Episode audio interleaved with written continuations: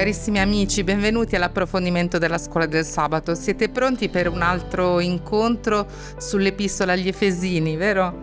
Allora, non siamo soli, qui abbiamo Tamara Pispisa, a cui diamo un caloroso benvenuto. Ciao Tamara. Ciao, ciao Maria Rosa, bentrovata. Grazie, grazie mille per essere qui e anche il pastore Richard Eussu, benvenuto Richard. Grazie, buongiorno, come stai?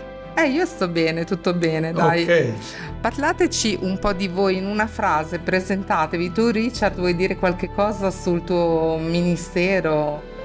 No, io sono contento di, del mio ministero perché ho la possibilità di parlare con tante persone con gioia e ogni giorno che passa è una gioia, quindi ringrazio il Signore per questo. Tu sei pastore di diverse comunità della Eh, sì, Chiesa Adventista. della Chiesa Adventista di le due comunità di Brescia, eh, quella italiana e quella ghanese, e una tra Varca Monica e l'altra a Verona. Anche le tue comunità sanno- saranno felici di vederti qui. E tu Tamara, raccontaci qualcosa di te. Ma ecco, mia, mm, il mio impegno principale in questo periodo, come già in realtà abbiamo detto, è quello di docente presso la facoltà avventista di teologia in materie soci- per quanto riguarda le materie sociologiche, quindi elementi di sociologia, sociologia della multiculturalità.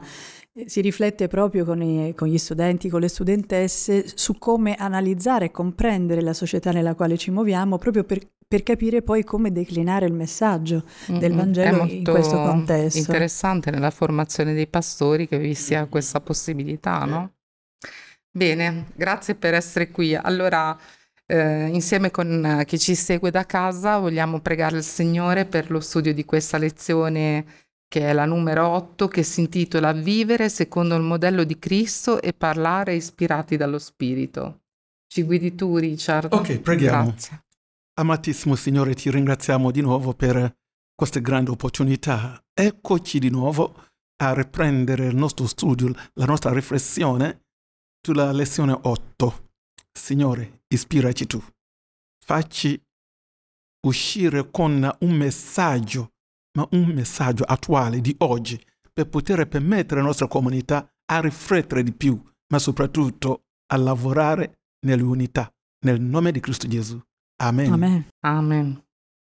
Grazie Richard. Io quando studio la scuola del sabato, la cosa che, su cui rifletto sempre è che alla fine noi la scuola del sabato, le prime persone con cui la viviamo e sperimentiamo il cambiamento nello studio approfondito della Bibbia, eh, magari vediamo un tema, ci pensiamo sopra, Dio ci ispira a qualcosa. Con chi lo viviamo? Lo viviamo là dove ci troviamo, cioè a casa, sul lavoro, mentre siamo in viaggio, qualsiasi cosa facciamo con gli amici, no?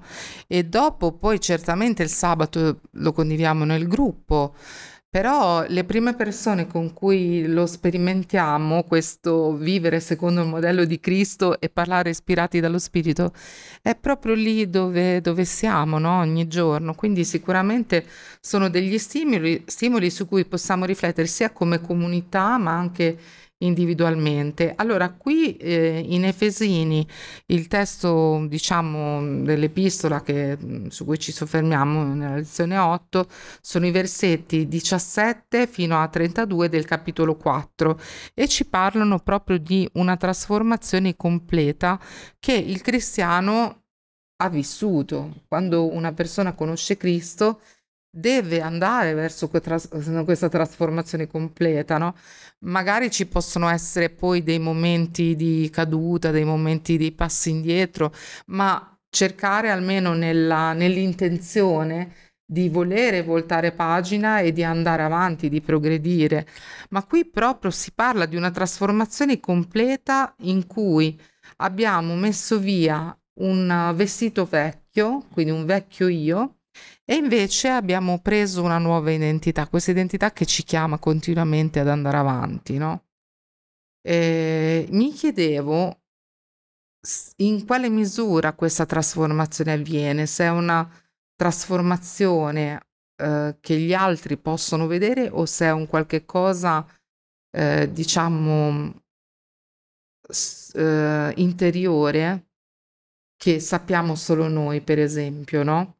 Quindi mm, mi veniva in mente a questo proposito eh, proprio ricordando quello che sappiamo della chiesa di Efeso, delle vicende vissute dall'Apostolo Paolo a Efeso, quell'episodio che, di cui avevamo già parlato in una delle prime lezioni negli Atti degli Apostoli, eh, dove si parla di questi mh, mm, figli di Sheva. Sheva era un sommo sacerdote che aveva sette figli e eh, erano degli esorcisti itineranti, cioè c'erano delle persone che erano possedute dagli spiriti maligni e questi uomini cercavano di togliere questi spiriti come appellandosi, dice proprio la Bibbia, dicevano nel nome di quel Gesù che Paolo annuncia, uscite da queste persone e vissero per questo una brutta avventura. No? In seguito poi a questa storia che, eh, a questa avventura che è raccontata eh, in Atti degli Apostoli al capitolo 19, eh, loro si resero conto che dovevano cambiare vita, non bastava dire no, nel nome del Cristo che Paolo annuncia, no? E, e, quindi era un qualcosa di più profondo che a loro ancora mancava e se ne resero conto anche altre persone. Infatti eh, c'era proprio questo contrasto tra la vita di Paolo e quello che lui riusciva come impatto a portare in qualsiasi luogo, anche in modi diversi, no? Ehm, e quindi una differenza di messaggio e anche di risultati rispetto a questi esorcisti, no? E uno dei risultati è stato che mh, mhmm, delle persone che avevano praticato delle ar- le arti magiche, ed è sempre raccontato in quel capitolo, presero questi libri di arti magiche, lo ricordavi tu in una lezione precedente da Mara, e li decisero di fare un rogo con questi libri, cioè di sbarazzarsene, pur essendo libri molto costosi.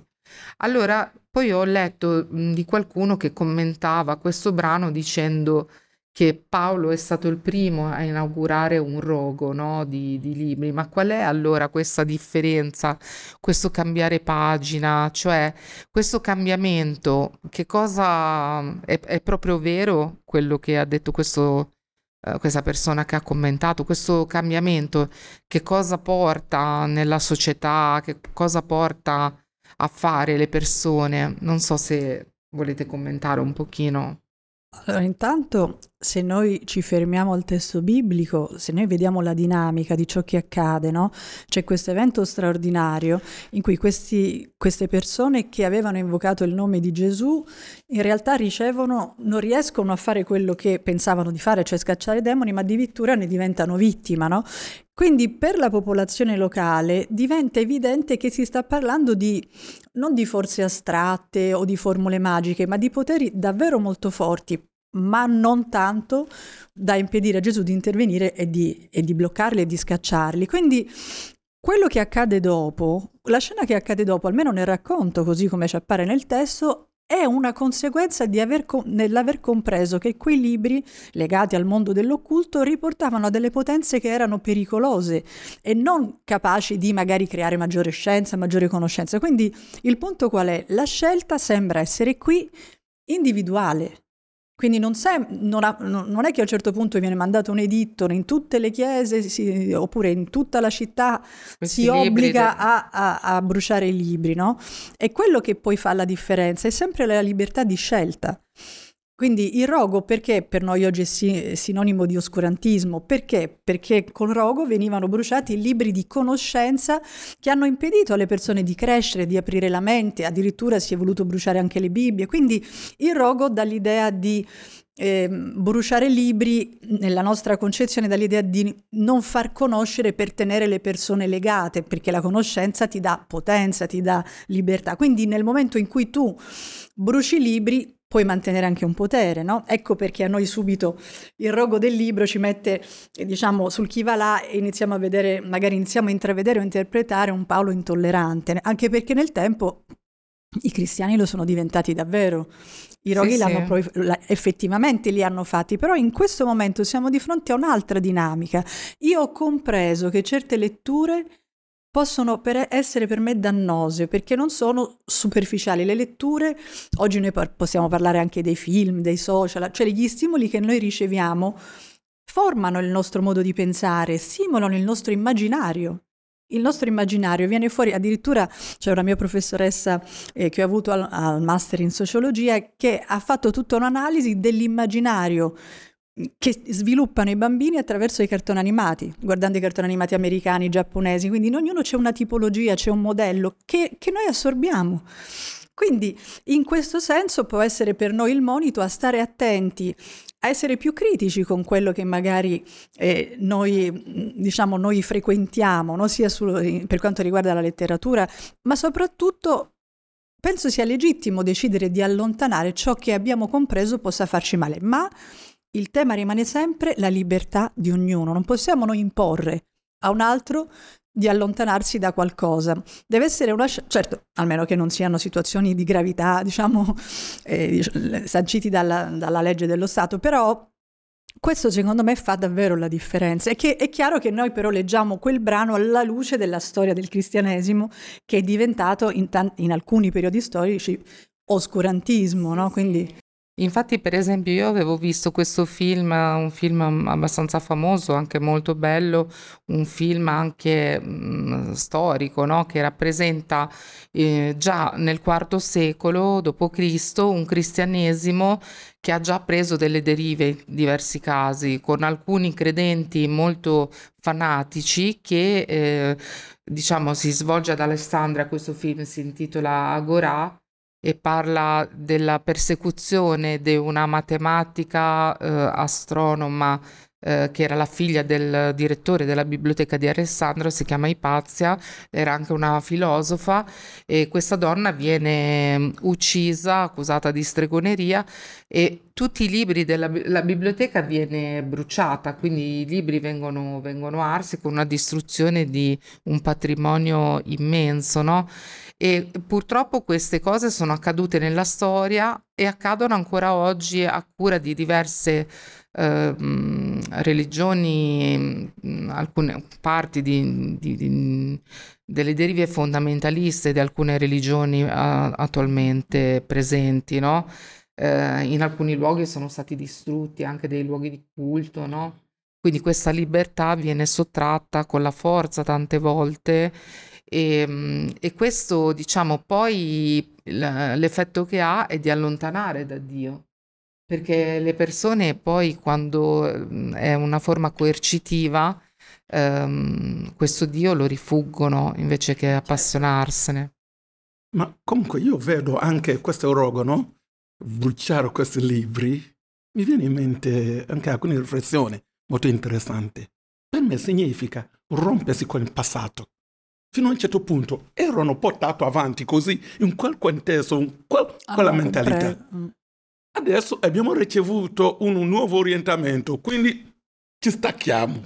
E questo ci riporta sempre a quel concetto di, eh, di Paolo.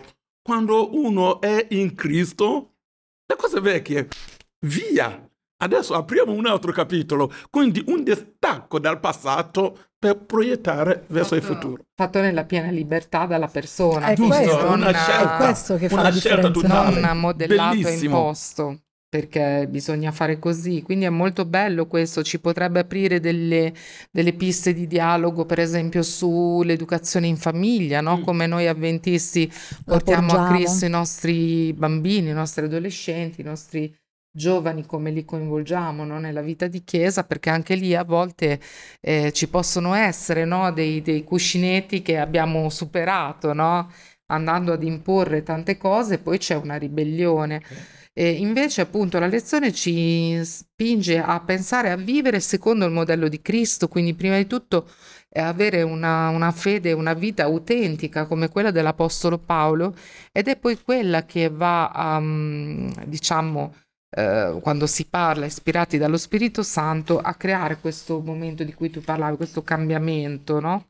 Allora, andando avanti eh, nella scuola del sabato, però mh, la domanda che mh, ci poniamo allora è come essere certi che eh, stiamo permettendo a Dio di aiutarci in questo, quindi di lavorare su questo vecchio io, su questo vestito che dobbiamo toglierci perché ormai è passato.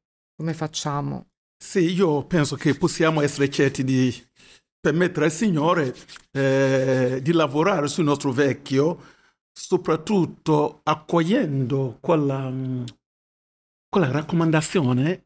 Infatti ho letto mm, questo, questo brano nel contesto di quel suggerimento che Paolo fa nei Romani capitolo 12, i versetti 1 e 2, cioè di evitare il conformismo e di permettere la trasformazione prima della mente, il rinnovamento, perché se noi rimaniamo nel passato, saremo sempre lì.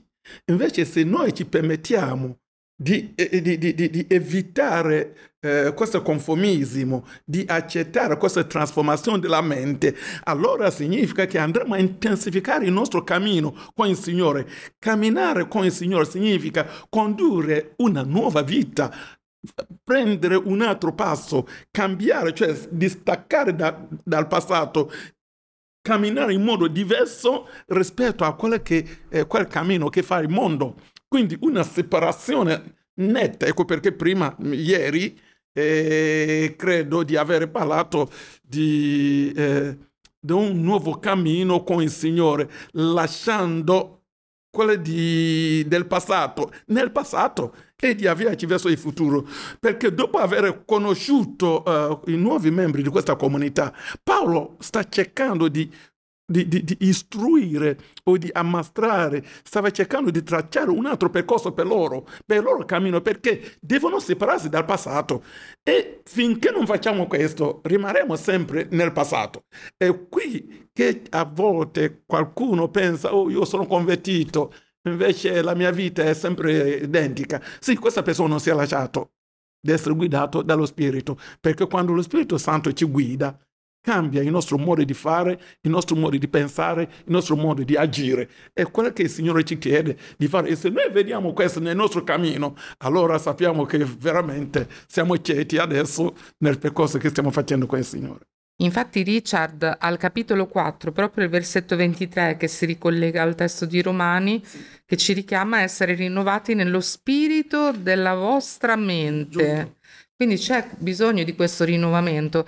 A volte ehm, che cosa succede? Per esempio anche con il Covid ehm, c'è stato, diciamo, un periodo in, in cui magari c'è stata una presa di consapevolezza perché è stato un momento anche traumatico, di profonda riflessione anche su diverse situazioni, no? E allora che cosa succede? Io ho visto che ehm, anche, diciamo, dei credenti ehm, eh, vivono un po' un rifiuto della forma religiosa all'interno di una comunità per vivere una religiosità personale distaccata no? da, da, una fede comunitaria, no?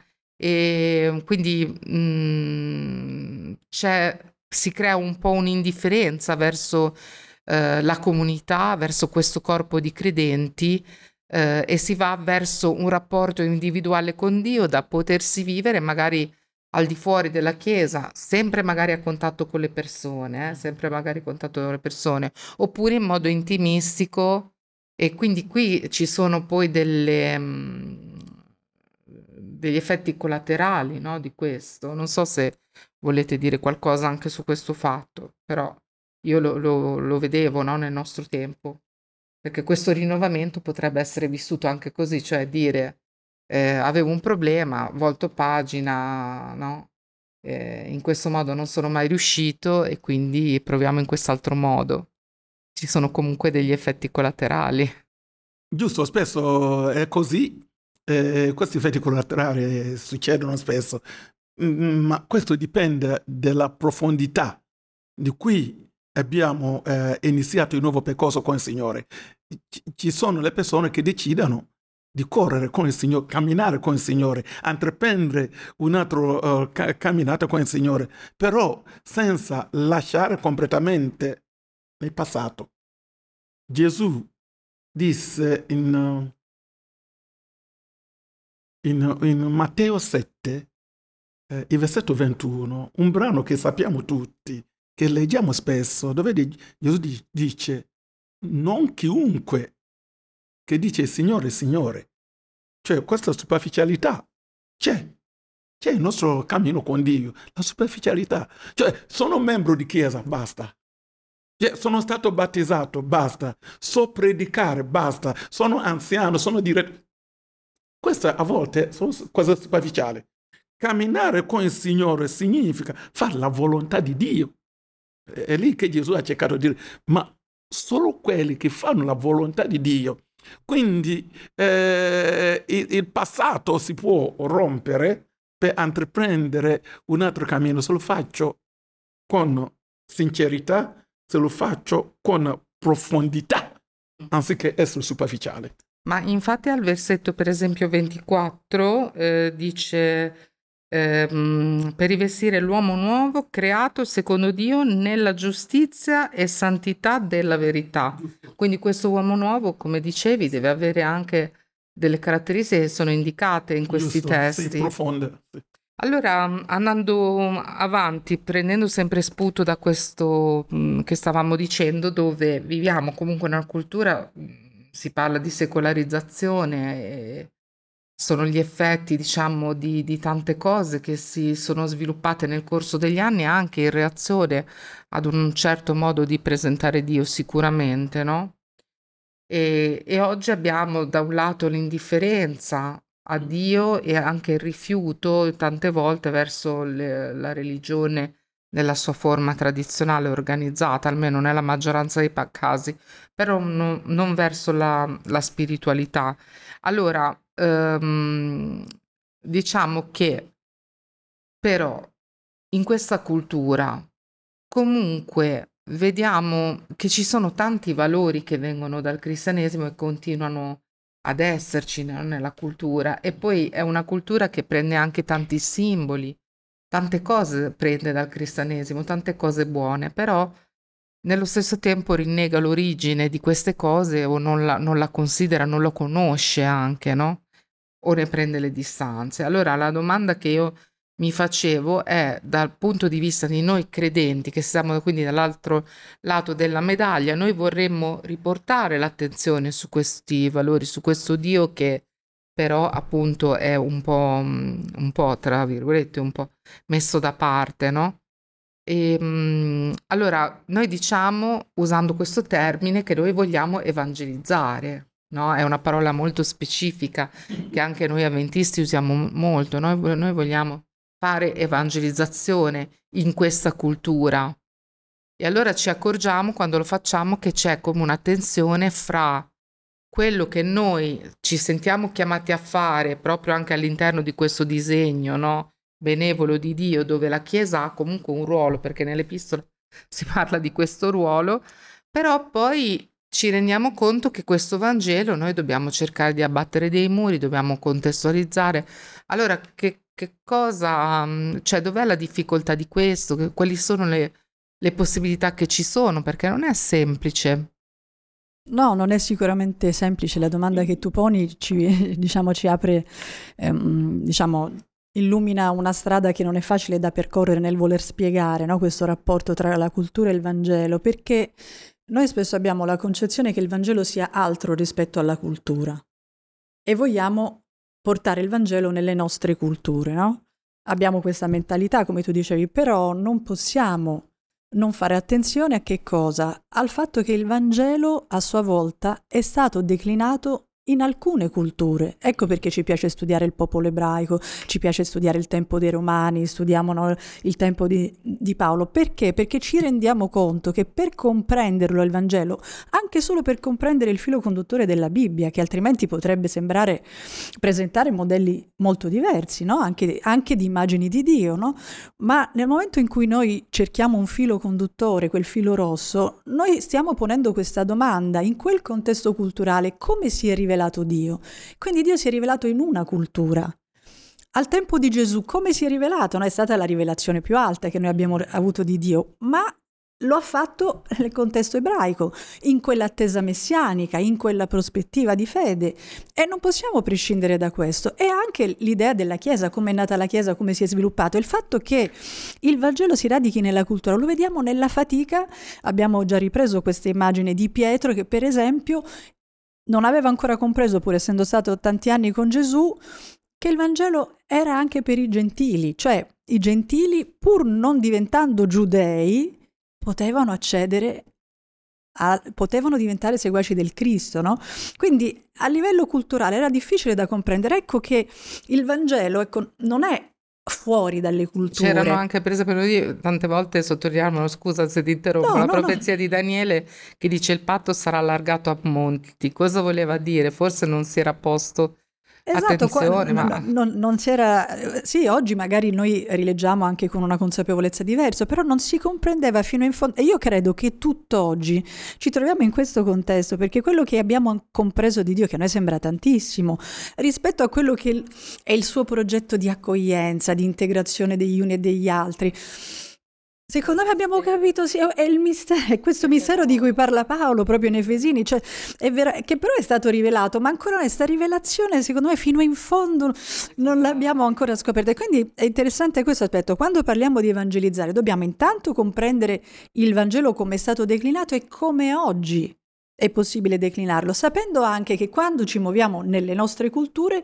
noi stessi ne siamo parte, perché la, siamo cresciuti in questo ambito, quindi il nostro modo di concepire la realtà è frutto della nostra cultura. Quindi la, diverse culture nella comprensione del Vangelo incontrano le nostre differenti culture nell'accogliere questo Vangelo. Ecco perché è complicato, non è sì, così sì. lineare, non è così facile. A volte noi diciamo, vabbè, tu porti il Vangelo, quello si converte e tutti entrano a far parte di, come se fosse una subcultura. Allora, c'è una tensione in verità a una subcultura, cioè più che subcultura, a una sovracultura che sarebbe la cultura del cielo, quella verso dove il Signore ci vuole portare. Il Signore ci vuole preparare per la terra promessa e ci dà delle indicazioni chiare. Nella terra promessa ci sarà spazio per chi? Per chi avrà accolto il debole, per chi avrà accolto l'orfano, la vedova. Lì lì è la strada. No? Quindi c'è questa tensione che raccoglie dalle varie culture, diciamo, nelle varie culture questo sguardo verso quel ritorno a casa. Però tutto questo si confronta poi con la fatica di, eh, diciamo, di far passare il Vangelo nella nostra quotidianità. Diciamo che mh, mm, mi hai ricordato di nuovo il titolo della lezione di questa settimana, dove vivere secondo il modello di Cristo e parlare ispirati dallo Spirito Sicuramente sono degli elementi chiave in tutto questo che ci possono aiutare, però anche lì bisogna capire di che cosa stiamo parlando. Quante volte, per esempio, anche nelle nostre comunità eh, abbiamo delle chiese, per esempio, multiculturali dove ci sono persone che vengono da diverse nazionalità, a volte ci sono anche dei contrasti, per esempio, nel modo di vivere il sabato, no? o legati ad un'interpretazione di un punto l'attuazione di un punto di fede. E non è semplice, quindi abbiamo molta strada da fare e lo studio di questo trimestre può essere un'occasione per interrogarsi anche su queste cose. Mm. Allora, ehm, diciamo che ehm, abbiamo parlato mh, nelle lezioni precedenti di questo Gesù che abbatteva i muri, no? quei muri che c'erano a quel tempo, che erano poi anche delle sezioni ehm, all'interno del, del, santuario, del tempio, ehm, che avevano diciamo una, motivo- una motivazione, ma eh, quando dici che è venuto per abbattere il muro di separazione, eh, nell'epistola proprio agli Efesini c'è un motivo per quello. Ma se noi parliamo di questo abbattimento di muri, Forse potremmo parlare quindi, in base a quello che diceva Tamara, di come costruire anche dei ponti, perché è, è un'opera, eh, nella Bibbia c'è anche questa immagine del costruttore, scusate, del riparatore di brecce, no? Cioè eh, non si tratta soltanto di abbattere, ma si tratta anche magari di costruire e, e di creare altri modi per passare attraverso, forse anche attraverso a volte delle macerie, delle macerie di qualche cosa che magari ha fatto soffrire nel tempo, che è stato un muro e nel momento che viene abbattuto si creano dei detriti, si creano comunque delle difficoltà a passare, cioè il muro non c'è più, ma ci sono ancora dei resti di queste cose e allora noi magari dobbiamo riparare. E, oppure si sono creati del, dei vuoti si sono create delle voragini, quindi noi dobbiamo riempire. Quindi un'opera di ricostruzione che ha a che vedere un po' con una forma di edilizia, ma come si fa? come si fa a costruire questi ponti. Eh, qui ci sono anche degli elementi di, di consigli molto pratici nell'epistola, no? Eh, per esempio, eh, dal versetto 26 in poi del capitolo 4, eh, perché appunto in questo, in questo capitolo studiamo questi versetti, ci sono delle cose che ci toccano molto personalmente. Nessuna parola malvagia estra- esca dalla vostra bocca cioè sono dei consigli molto mh, mm, alla nostra portata, no? Dove magari non sempre siamo... Non lo so, cosa ne pensate su questo costruire dei ponti? Come si fa a, a costruire dei ponti oggi? Al tempo di Paolo, come abbiamo sempre detto sin dal primo capitolo, eh, vediamo una lontananza tra uh, uh, questi due popoli, uh, i gentili e gli ebrei. E Paolo cerca di riavvicinare questi due in uno stesso Cristo. Gesù al suo arrivo trovò una società così spaccata tra i peccatori e i giusti. I giusti in quel contesto riferiva agli ebrei, ai farisei e così via, il popolo.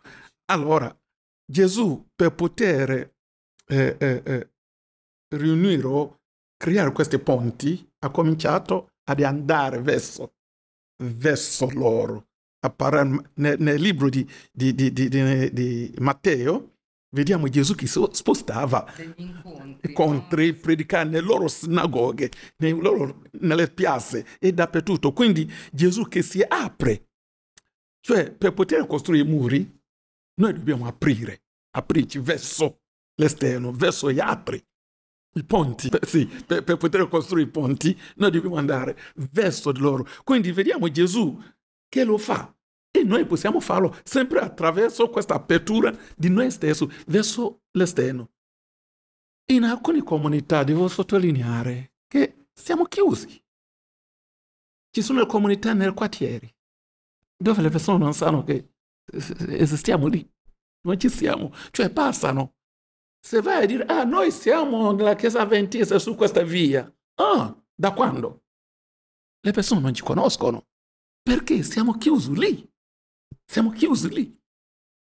È vero che rompere eh, questi muri permette di, di, di, di, superare o di riunire le persone, ma se questi muri, se, se, se rompiamo, ci serve il ponte per collegarci con la missione, perché la nostra missione è quella di raccogliere, quella di permettere alle persone di venire a Dio. C'è un versetto molto interessante che mi piace in Giovanni capitolo 3. Quando noi leggiamo Giovanni capitolo 3, il versetto 16, noi sottolineiamo che Dio ha tanto amato il mondo che ha dato il suo unigenito figlio, no?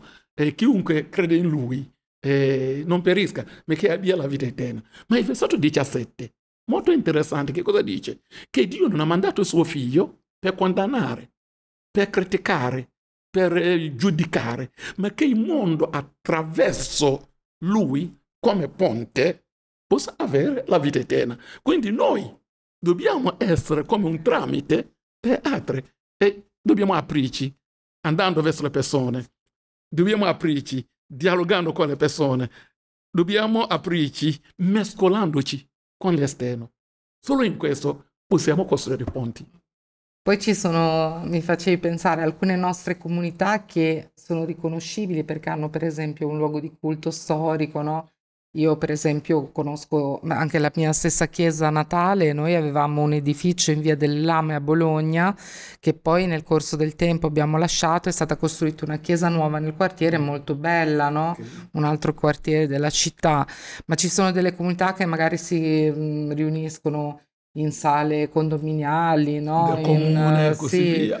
E quindi diciamo che mh, per queste comunità magari non c'è una visibilità dell'edificio, però paradossalmente, come dicevi tu, non è l'edificio che ci rende visibile nel quartiere, sono proprio le relazioni con gli altri, il fatto di andare, di, di, cioè è una visibilità molto diversa nel raggiungere l'altro, proprio come ha fatto Gesù, no? Gesù che Tante è venuto, siamo chiusi, è questo, siamo chiusi, non ci vedono. Eh, sono delle belle riflessioni, diciamo, degli spunti presi dalla nostra scuola del sabato, che sicuramente, diciamo, non sono tutto e sono forse anche mh, altre, diciamo, le cose su cui la lezione in alcuni casi pone l'attenzione, ma eh, ci dà tantissimi spunti questa epistola agli Efesini. Andiamo alla conclusione dell'incontro di oggi perché il tempo è sempre tiranno, no? Allora, eh, vediamo un poco per quanto riguarda un ultimo pensiero, magari che si potrebbe dire, eh, lo riprendiamo anche se è nel capitolo precedente, il capitolo 3, il versetto 19, che ci incoraggia a conoscere l'amore di Cristo che sorpassa ogni conoscenza, affinché siate ripieni di tutta la pienezza di Dio. E quindi, eh, conoscendo questo amore, acquisiamo una, è un amore che sorpassa ogni conoscenza, ogni cosa che magari noi eh, possiamo immaginare, avere studiato, avere riflettuto. Il Signore ci potrebbe dare delle nuove prospettive, delle nuove idee su come costruire questi, questi, questi ponti, no? Non so se... Sì, a me quello che colpisce, no? Quando guardiamo un po', l'ha detto Richard, quando noi contempliamo il piano della salvezza, in realtà Gesù ci dimostra che non ci sono ambiti inconciliabili, perché lui che era nella perfezione assoluta, che cosa poteva avere a che fare con un mondo decaduto che aveva scelto la sua strada, aveva scelto di vivere senza Dio, quindi l'inconciliabilità estrema tra Dio e noi. Eppure Gesù è diventato questo ponte, no? è diventato quel ponte che ci ha fatto conoscere Dio e ci ha riportato a casa. Quindi proprio contemplando questa dimensione, noi siamo, eh, siamo stimolati a fare, diciamo, a costruire ponti. E qui vorrei riprendere un po' l'esempio del, di José Antonio, no? che veniva presentato nella scuola del sabato, questo barbone, barbone che non era neanche poi tanto anziano, no? era sulla cinquantina. E, e, però viveva per strada, era trasandato. Viene proposto a lui di andare in questo, mm, in questo salone di bellezza, diciamo così, no? per essere ripulito, sbarbato, sistemato, poi viene fatto per lui anche, viene scelto un bell'abito. Quando poi lui si guarda allo specchio piange, no? perché non si riconosce, ma è felice però di questo, perché è come se in realtà avesse ritrovato no? la sua dimensione umana. Ecco, in questo senso, se noi davvero riusciamo ad entrare in quel salone, perché non è neanche facile, pur conoscendo la nostra condizione, no? Mm, siamo un po' barboni, barboni, Decidere di entrare, anche se ci viene offerta gratuitamente questa opportunità, non è sempre facile. Ma nel momento in cui scegliamo, noi poi usciamo fuori, trasformati necessariamente, secondo me è lì che scatterà questa, questo sguardo diverso sulla vita e questa capacità ecco, di costruire. Quindi non è un'abilità che noi possiamo conseguire da soli, perché tendenzialmente noi nella breccia ci mettiamo una bomba e facciamo crollare il muro, ma il Signore ci aiuta invece a a riparare quelle arrivare. brecce. Nel versetto 22 del primo capitolo di Efesini mi fai venire in mente che dice che egli ha posto ogni cosa sotto i suoi piedi e ha dato Cristo per scapo sopra ogni cosa alla Chiesa. La Chiesa è il suo corpo ed è il compimento di colui che compie ogni cosa in tutti. Questo, queste parole così difficili magari da, a volte da capire, da afferrare, mi fanno pensare a quanto è importante il ruolo della Chiesa nel cercare di costruire questi ponti, perché la Chiesa collabora con Dio ad un disegno che eh, sorpassa la nostra conoscenza, la nostra capacità di, perfe- di mh, mm, comprensione. E da qui io penso che noi dobbiamo sempre metterci in discussione e accertarci se riusciamo a costruire questi ponti, se, se o li stiamo forse facendo saltare, no?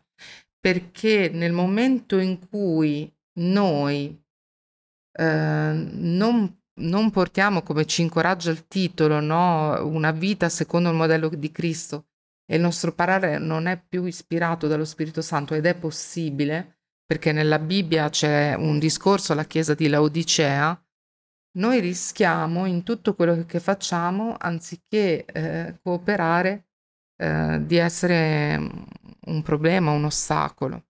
E quindi io credo che su questo che dicevi tu, Tamara, dobbiamo, eh, a volte diciamo, qualcuno non vorrebbe mm, vivere il restyling ma bisogna vedere noi che cosa abbiamo proposto, come lo abbiamo, anche questo mi, mi facevi riflettere, no? quindi accertarci se quello che proponiamo è quel Vangelo che, come nel caso dell'Apostolo Paolo, spinge le persone a una scelta libera e propositiva di voltare questa pagina, no? Eh, Oppure invece mettere sopra un abito pulito, ma quando siamo ancora esatto, tutti sporchi, sì, no? sì. Poi certo eh, c'è la difficoltà della cultura, c'è la difficoltà delle persone di accettare, però eh, noi dobbiamo, certo, noi dobbiamo perché... interrogarci, dobbiamo interrogarci perché è importante. Bene, allora ci fermiamo qua. Vi ringrazio Tamara, grazie anche a te Richard per grazie. essere stato con noi. E ringrazio anche chi ci segue da casa per averci seguito. Continuiamo nello studio di questa epistola chiedendoci per la nostra vita, oltre che per la Chiesa in generale, che cosa potremmo fare per essere dei costruttori di ponti ispirati dallo Spirito Santo. Ci sono persone che l'hanno fatto, che hanno, diciamo, messo la loro vita nelle mani di Dio e hanno costruito un piccolo ponte raggiungendo qualcuno, come ci raccontano le storie del rapporto delle missioni, no?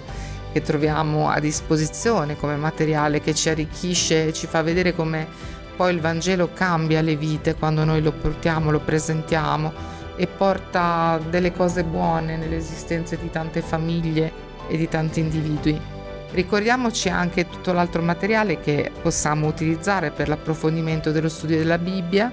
Sul sito abbiamo il nocciolo della questione, delle schede didattiche in varie lingue per eh, la il dialogo nei gruppi e anche un PowerPoint con delle immagini che riassumono tutta la settimana di studio.